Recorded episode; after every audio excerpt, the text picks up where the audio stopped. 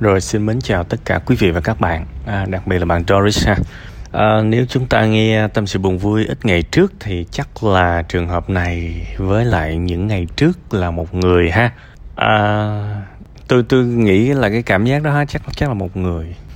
Và khi mà tôi liên kết lại thì à, nó cũng tương đối phù hợp với những cái kiến thức về tâm lý học mà tôi đã từng trải nghiệm. Thực ra bạn có một người bố không có thật sự thương bạn lắm. Và bây giờ tự nhiên bạn quen một người đàn ông giống như là một cái phiên bản nâng cấp, ân cần hơn của bố bạn. Vô tình nó nó bị một cái như thế này. Mình đau chỗ nào thì mình sẽ có khuynh hướng tìm một ai đó khỏa lấp cho cái cơn đau đó.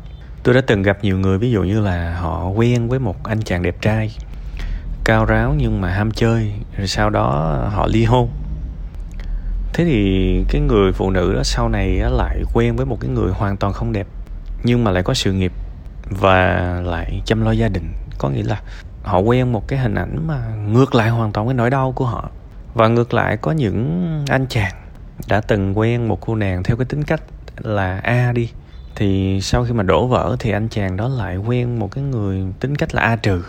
Đó, kiểu như là có những cái tính của cái người mà gắn bó với mình đó mà mình không chấp nhận được đó thì có xảy ra một cái tình huống là mình sẽ quen chọn một cái người sau nó có cái tính, nó nó nó có cái tính ngược lại với cái tính mà mình không thể dung thứ được. Tại vì bạn quá trẻ nên bạn chưa có trải nghiệm cái việc mà có hai, ba người yêu và bắt đầu, người ta bắt đầu ghét cay, ghét đắng cái tính xấu của người yêu đầu, ví dụ vậy. Nhưng mà bạn lại xảy ra cái tình huống là bạn có một người bố như thế, nên đâm ra là tôi tôi có một cái niềm tin là trong vô thức một cái niềm tin là trong vô thức uh, cái người đàn ông mà bạn đang quen á gần như có hết những cái đức tính tốt đẹp mà bạn mong chờ ở bố bạn mà bố bạn không có. Cái việc mà lắng nghe bạn chia sẻ sở thích với bạn abc gì đó bạn cảm thấy là một giống như một cái người đồng điệu với mình. Đại khái vậy. Thì con à, con con gái mới lớn mà. Gặp những cái người đàn ông như thế thì rất là dễ bị chinh phục. À, kiểu mình từ cái chỗ mình đòi cái gì cũng không được. Mình lại chuyển sang cái chế độ giống như công chúa vậy. Bạn hiểu không? Chế độ giống như công chúa vậy. Tất cả mọi thứ đều được chiều chuộng nhẹ nhàng thì đương nhiên mình sẽ thích. Nhưng mà thích và yêu là hai cái khái niệm nó rất là khác nhau. À, không phải lúc nào ai đó đáp ứng hết tất cả những cái điều mình muốn, thì cái đó là tình yêu. Cái đó là một sự chinh phục. Cái đó là một sự chinh phục. Và ai cũng thế thôi cái giai đoạn đầu thì người ta sẽ chinh phục mình bằng sự chiều chuộng, bằng sự cung cấp, coi như là trong khả năng của họ thôi. Đó là một cái hình thức của tình yêu. Nhưng mà bảo là cái đó là tình yêu thì chưa chắc. Đấy thực sự bản thân tôi á, khi mà đọc câu chuyện của bạn tôi vẫn nghĩ là ok bạn cũng 17 18 tuổi rồi bạn thích thì bạn cứ quen thôi. Cũng chẳng sao cả nó cũng chẳng khác mấy cái việc mà bạn quen với lại những anh chàng 17 18 19 20 tuổi. Tôi thấy nó cũng chả có gì. Ờ, nhưng mà hãy nhớ cái điều này. Khoảng cách là khoảng cách. Hãy nhớ cái điều này nhé. Nếu khoảng cách có thật thì nó sẽ là có khoảng cách. Người ta hay bảo là tình yêu không không có khoảng cách không phân biệt tuổi tác thực ra đó là số ít thôi. Còn những người thuộc về hai thế hệ khác nhau họ sẽ có rất nhiều những cái khoảng cách, những cái suy nghĩ, những cái quan điểm khác nhau.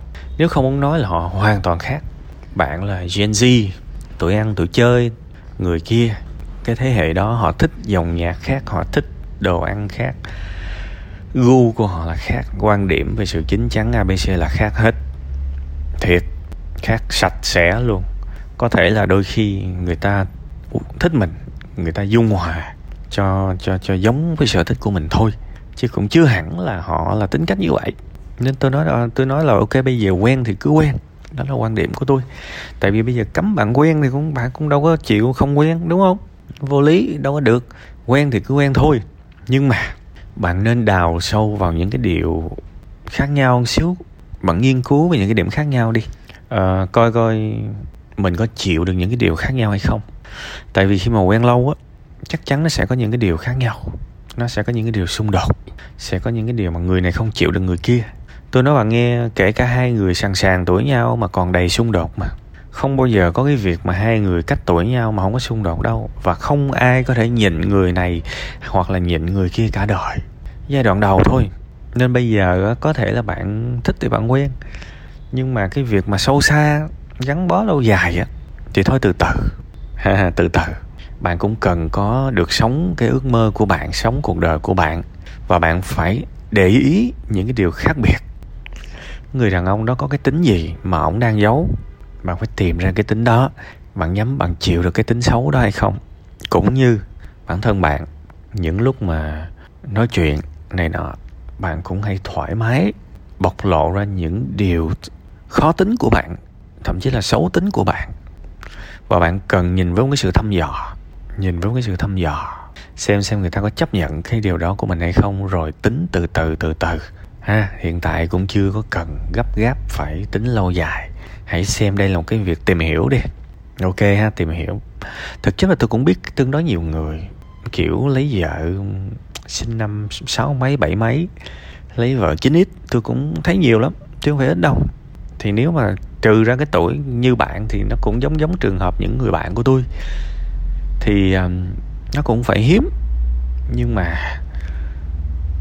để mà hòa hợp được ở cái lứa tuổi như thế này nó nó khó lắm. Sau này sẽ có những cái chuyện tế nhị hơn mà bạn sẽ dần dần phát hiện ra. Thế thì thôi bây giờ coi như là đúng chất là gọi cái mối quan hệ này là tìm hiểu đi.